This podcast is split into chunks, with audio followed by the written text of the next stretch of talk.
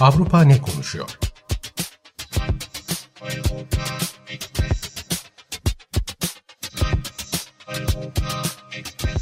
Avrupa medyasından yorumlar.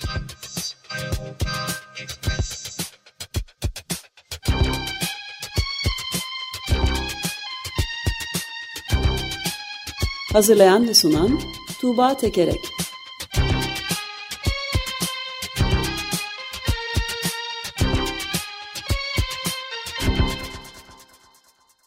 Günaydın Tuğba, merhabalar.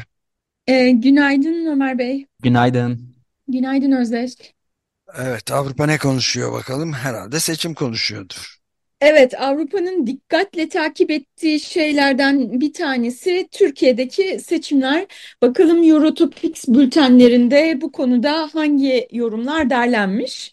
Ee, Britanya'dan The Observer gazetesindeki e, bir yorumla başlayayım.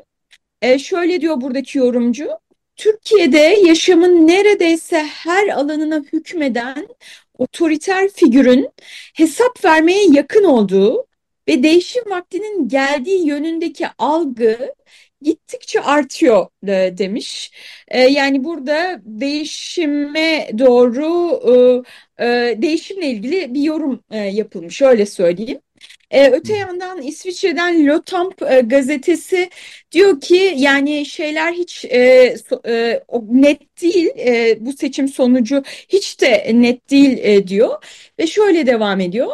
Halkın büyük kesiminde Erdoğan popülaritesini hala koruyor hükümet e, ekonomideki kötü durumu elinden gel, geldiği kadar gizlemeye çalışsa da e, ve başka bir sürü sorun olsa da tüm bunlar Erdoğan'ın gidişi, gidişine yeterli olmayabilir e, demiş. Ee, İsviçre'den Neue Zürcher Zeitung e, gazetesi ise seçmenin gözünde bu hafta sonu yapılacak seçimi şöyle ta ta e, tarif etmiş. Bir anda asgari ücreti ikiye katlamak, emeklilik yaşını düşürmek, tüm haneler için doğalgazı bir ay bedava vermek gibi pek çok şeye bir parlak parmak şıklatmasıyla karar verebilecek kadar güçlü bir Erdoğan. Onunla yola devam edilsin mi? Öte yanda yeni bir ekip, altı partili bir ittifak. Bu ittifaka mı güvenilsin? Ve demokrasiye dönme sözü veren ancak ekonomiyi hızla iyileştirme ihtimali düşük olan e, bir cumhurbaşkanı onu mu e, onun onu mu seçsin e, diye tarif etmiş e, İsviçre'deki bu yorumcu e, Türkiye'deki seçimleri. E, bununla birlikte e, Türkiye'de seçimden sonra Türkiye'nin dış politikasının ne olacağına e, dair yorumlar var.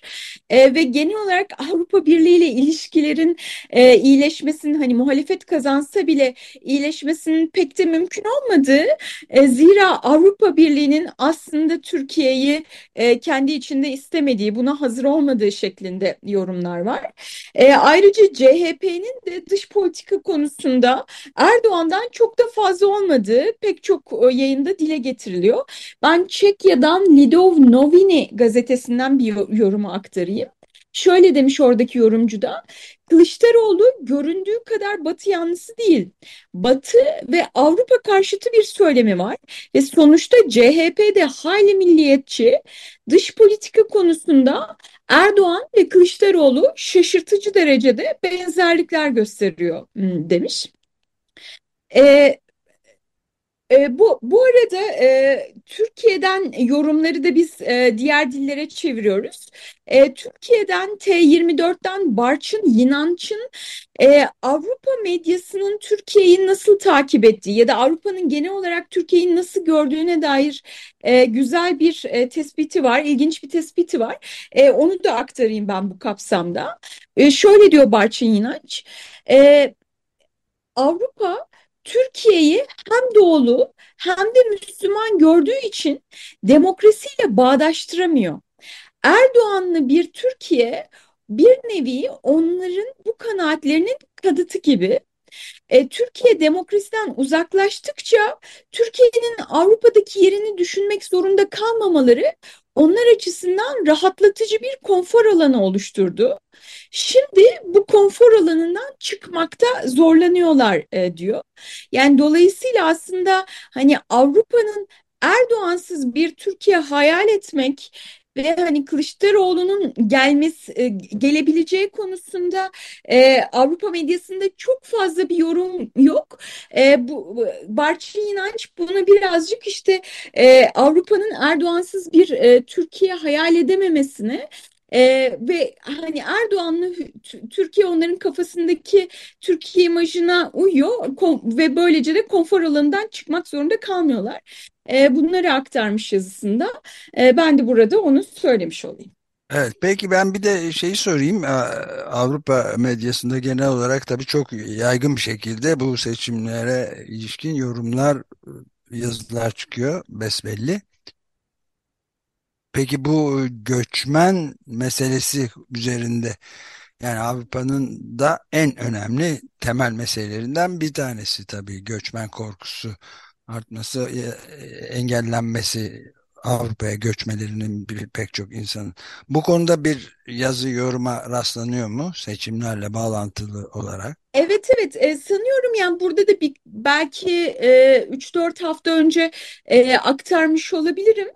E, yani Erdoğan'ın göçmenleri Türkiye'de tuttuğunu e, Kılıçdaroğlu'nun geldiğinde ise bunun böyle olmayabileceği e, şeklinde yorumlar yapılıyor.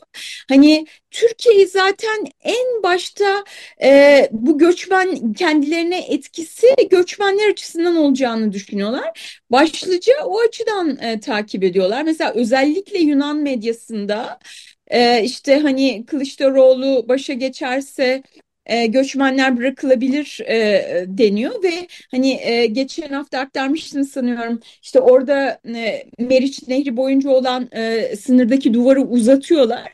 E, bunun böylesi durumlar için gerekli olduğunu söylüyor kimileri. Evet.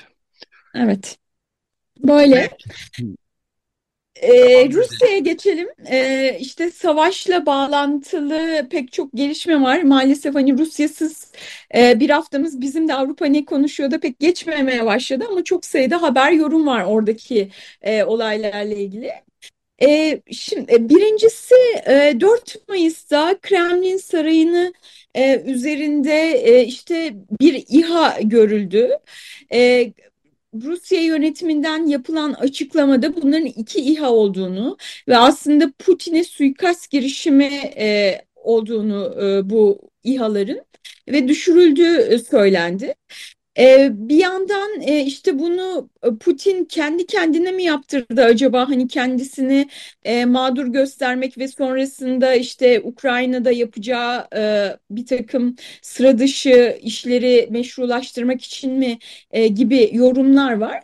E, ama öte yandan bunun hani e, Kremlin sarayına Putin'in burnunun dibine kadar İHA'larla girilmiş olması da yüksek bir ihtimal olarak görülüyor.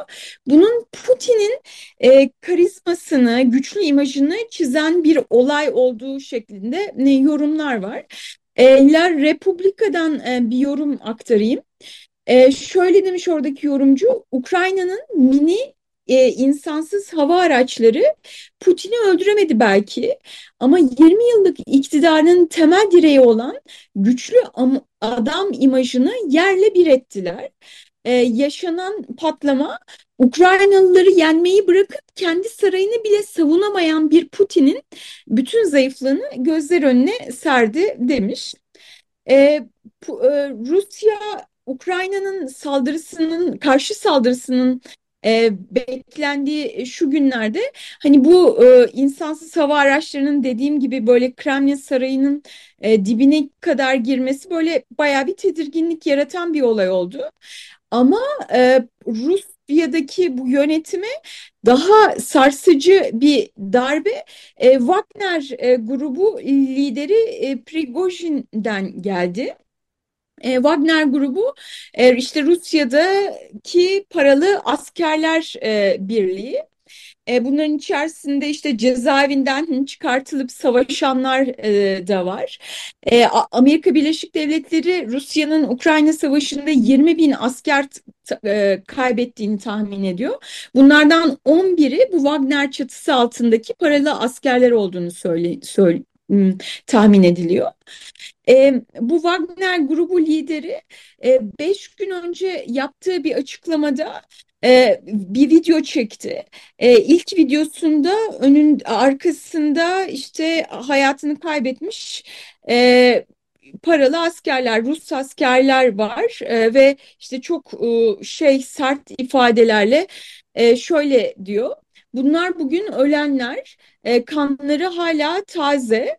E, onlar gönüllü olarak geldiler. Siz lüks ofislerinizde şişman kediler gibi oturasınız e, diye dedi.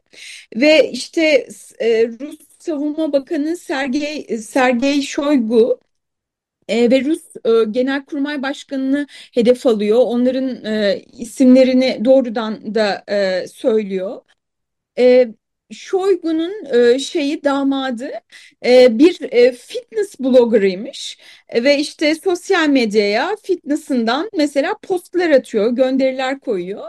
E, bu Wagner grubunun lideri Prigojin e, çektiği videoda diyor ki e, siz pahalı kulüplerde oturuyorsunuz, çocuklarınız hayatlarını yaşıyor, kendi kısa YouTube videolarını çekiyorlar e, diyor. İşte bu Şoygu'nun damadına göndermede bulunuyor ve diyor ki burada bir, buradaki askerler ölüyor. Niye ölüyor? Cep, cephane olmadığı için, mühimmat olmadığı için e, ölüyor e, diyor ve işte küfürlü de konuşarak e, böyle son derece güçlü adamlar e, hakkında e, şey e, nerede bu cephaneler kahrolasıca cephaneler e, şeklinde videolar e, yayınladı bir dizi. E, bunlar da işte Rusya'da bir etki yarattı ve bunları söylerken de şunu söylüyor yani ele geçirmeye çalıştığı Rusya'nın bir süredir ele geçirmeye çalıştığı Bahmut kentini terk edeceklerini eğer bu e, mühimmat gelmezse yakın zamanda e, bunu da söyledi işte bir hafta içerisinde terk edeceğiz dedi ama terk etmediler. Evet zaten ee, daha önceki bütün şeylerinde de buna benzer çelişkili ifadeler kullanmıştı. Yani yapacağız dediği şeyleri yapmamıştı ama bu çok kritik bir dönemde olduğumuzu ve bunun tehlikeli bir söylem olduğunu ortadan kaldırmıyor tabii bu gerçeği. Elbette yani daha önceki videolarında da işte e, vatana ihanet falan gibi e, ifadeler kullanıyor Rus askeri yönetimi için. E, ama bunun hani işte bu e, ölmüş askerleri arkasına alıp onları işte doğrudan gösterip böyle bir video çekmesinin de hani şeyi eşiği e, bayağı bir geçtiğini ve önceki eleştirilerini 3'e 5'e 10'a katladığı şeklinde yeni bir kilometre taşı olduğu yönünde e, yorumlar var. E, La Stampa gazetesindeki yorumcu şöyle diyor mesela. E, Prigojin'in e, askerler ölürken kendileri zenginleşen generallere yönelik hakaretleri muhalif lider Navalny'nin kaleminden çıkmış olabilir.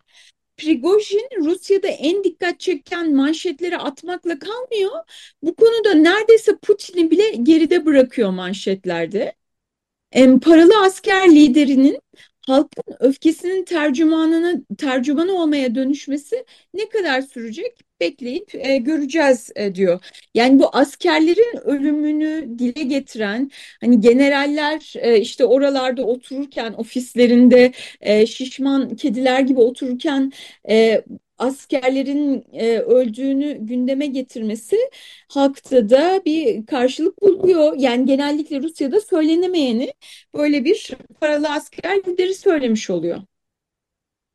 Evet dünyanın haline de iyi bir örnek ya doğrusu yani paralı asker, paralı ordunun bir, çok can alıcı bir mevkide olan birisinin böylesine bir itirazda bulunuyor olması da ayrı bir e, tuhaflık değil mi? Evet evet yani e, muhalif sesin e, böyle bir yerden e, geliyor olması, sadece böyle bir yerden gelebiliyor olması yani o diğer muhalif sesler öylesine bastırılmış ki e, e, muhalif ses e, sadece böyle bir yerden geliyor. E, mesela e, 4 Mayıs'ta e, Rusya'da bir e, şair ve tiyatro yönetmeni Evgenia Berkovich ve dramaturg Svetlana e, Petrushkuk e, tutuklandılar. Tutuklanma sebepleri işte bir tiyatro oyununda terörü meşru göstermekle suçlanarak tutuklandılar ve 7 yıl hapis cezasıyla yargılanacaklar. Bunun da yeni bir eşik olduğu söyleniyor. Yani sanatçılar işte savaş karşıtı söylemleri nedeniyle daha önce işlerinden oluyordu falan. Ama hani bu insanlar doğrudan savaşla ilgili bir şey söylemiyorlar. Yani tiyatro oyunlarında e, işte IŞİD'te savaşanlarla irtibata geçen Rus kadınlardan e, bahsediliyormuş. Yani mesele e, IŞİD e, ve Suriye'ye gidilmesi. Hani böyle bir e, tiyatro oyunu nedeniyle bile e, işte iki kadın tutuklandı ve 7 yıl hapis cezasıyla yargılanacak. E, gazeteci Arkady Dubnov e, Facebook'ta şöyle yazmış. E, ülkeye totaliter ve içi boş bir ideoloji empoze etme amaçlı rezil eylemler zincirinin başka bir halkası bu. Unutmayalım her şey daha da kötü olacak demiş. Ee, evet, onların sloganı da bu her şey daha da kötü olacak. Ee, Rusya'da umut pek yok gibi bu e, entelektüeller, aydınlar tarafından görüldüğü kadarıyla. Evet, dünya içinde aynı şeyi söyleyebiliriz. Bir uzatma Evet, yaparak genelde. Evet. evet. Ee, ve son olarak da Hollanda'dan e, bahsedeyim. E, Hollanda ile ilgili e, bu meseleyi de yine önceki Avrupa Ne Konuşuyorlar'da e, dile getirmeye çalışmıştım. E, Hollanda'nın e, işte nitrojen emisyonları tüm e, Avrupa Birliği'ne göre çok yüksek, hedeflerin çok üzerinde. E, bu başlıca e, tarım ve hayvancılıktan e, kaynaklanıyor. Ve bunları e, indirmek istiyor Hollanda. 2030'a kadar %50 oranında azaltmak gibi bir hedefi var. Ancak bu hedefe yönelik adımlar attığında da e, çiftçilerden çok sert tepkiler geliyor. İşte son birkaç yıldır yapılanlar otoyolları kapatmak, e, süpermarketlerin depolarına e, depolarına giden yolları kapatmak, dolayısıyla süpermarketleri ürünsüz e, bırakmak, işte bakanın evinin önüne gidip oraya e, bir kasa gübre dökmek gibi eylemleri var çiftçilerin. Ve tüm bunların sonucunda da son eyalet seçimlerinde çiftçi vatandaş hareketi sürpriz bir şekilde sandıktan e, birinci olarak çıkmıştı. Hollanda yani bir yandan e, emisyonları azalt, azaltmak, nitrojen emisyonlarını azaltmak ama bir yandan bu çiftçilerin tepkisini e, bir şekilde idare etmek, e, bir, bir yol bulmak konusunda uğraşıyordu. Bir planı vardı. E, bu planı devreye soktu. E, o planda şu, besi çiftliklerini e, piyasa fiyatının yüzde yirmi fazlasını vererek kapattıracak. Yani parası neyse vereyim, daha da fazlasını vereyim. Siz e, buraları kapatın e, diyor çiftçilere. E, bu şey e, ve bir buçuk milyar euroluk bir bütçe e, ayırmış e, durumda bunun için. E, ve 3000 e, çiftliğe verilmesi planlanıyor bu paranın. Ve bu da sorunu önemli ölçüde halledecekmiş e, gibi görünüyor. Ve çiftçiler açısından da bu bu bir e, hani kabul görebilir e, diye söyleniyor medyaya baktığımızda. Örneğin Hollanda'dan işte De Volkskrant gazetesi diyor ki e, bu sandıktan birinci çıkan çiftçi vatandaş hareketi de öyle veya böyle doğal alanlarda yaşanan nitrojen kirliliğinin azaltılması gerektiğinin gayet farkında. Aslında tüm ülke farkında. Dolayısıyla böyle bir planda kabul edilebilir, üzerinde uzlaşılabilir e, gibi görünüyor e, Hollanda e, nitrojen emisyonlarını e, azaltmak konusunda böyle bir e, adım atmış durumda. Fakat e, burada bir ufak e, itiraz demeyeyim ama farklı bir görüşe de yer vermek lazım. Özellikle bu çiftçilerin hareketi tıpkı şeyde görüldüğü gibi e, Nazi Almanya'sında e, Nazilerin yükselişinde olduğu gibi bu meselenin kökünde aslında toprak vardır. Toprak meseleleri çiftçiler vardır deyip bir aşırı sağcı bir hareketin de propagandasına e, yöneliyor ve işte yer değiştirme dedikleri The Great Replacement Theory dedikleri şeyin Amerika Birleşik Devletleri'nde de çok var. İşte bu göçmenler gelecek bizi e, işlerimizi elimizden alacak siyahlar, Latinler filan dediği gibi Hollanda'da da tamamen bu şeylerin gelip e, çiftçileri e, göçmenlerin elinden alıp çiftlikleri böyle bir yönetim kurmak istediklerine dair çok kuvvetli bir hareket var aslında. Hollanda inekler ülkesi diye de bilinir ya yani Hollanda Montafon inekleriyle falan. Yani şeyin farkında olduklarına dair yorumların ne kadar geçerli olduğu benim için bir tereddüt konusu diyebilirim. Çünkü Hollanda... Nitrojen emisyonları ile ilgili meseleler diyorsunuz. Haklısınız ee, ama sonuçta bu hareketin, bu politikanın, bu anlayışın, bu söylemin e, zemin kazanmasını sağlayan ee, yani bunun zeminini ortadan kaldırıyor ya da zayıflatıyor hükümet e, bu yaptığıyla. Yani tarımın, hayvancılığın alanını kapatıyor. Yani çiftçi e, azaltıyor, zayıflatıyor. Yani çift işte 3000 çiftliği satın alıp kapatacak e, sonuçta. E, işte evet da... tam da bu konuşuluyor ama yenilenebilir eğer hükümetin yenilenebilir enerjiye geçme vaatleri ve bu işte küresel iklim değişikliği ve Hollanda'nın da yükselen denizlerin altında zaten deniz seviyesinin altında bir ülke büyük bölümü biliyorsunuz biliyoruz hı hı. hepimiz. Bunu önlemek için de tamamen yenilenebilir enerji sistemine geçmesi gerektiği başka şansının olmadığını da biliyoruz. Yani çift e, tarım endüstrisinin ortadan kalkması yerine başka bir şeye bırakması gerekiyor aslında. Ama bunu kabullenmesi çok güç işte. O yüzden de böyle aşırı sağcı eylemlere gidiyor. Bu konuda George Monbiot'un ve başka bazı yazarların çok sayıda makalesi çıktı. Ben de onlara biraz atıf yaptım. Yani. Anladım. Önümüzdeki günlerde hem bu çiftçi hareketi ne olacak hem de Hollanda e, bir yandan çiftlikleri kapatıyor, e, öte yanda yenilenebilir enerji konusunda neler yapıyor bunlara bakmaya devam edeceğiz e, diyelim o halde biz de. Evet evet çok iyi olur yani bunun konuşulmasında yarar var yani. Bu haftalık bu kadar e, Eurotopics bültenlerinden. Gelecek hafta 14 Mayıs'tan sonraki ilk programımızda görüşmek üzere. Hoşçakal. Çok teşekkür ederiz. Görüşmek üzere. Güle güle.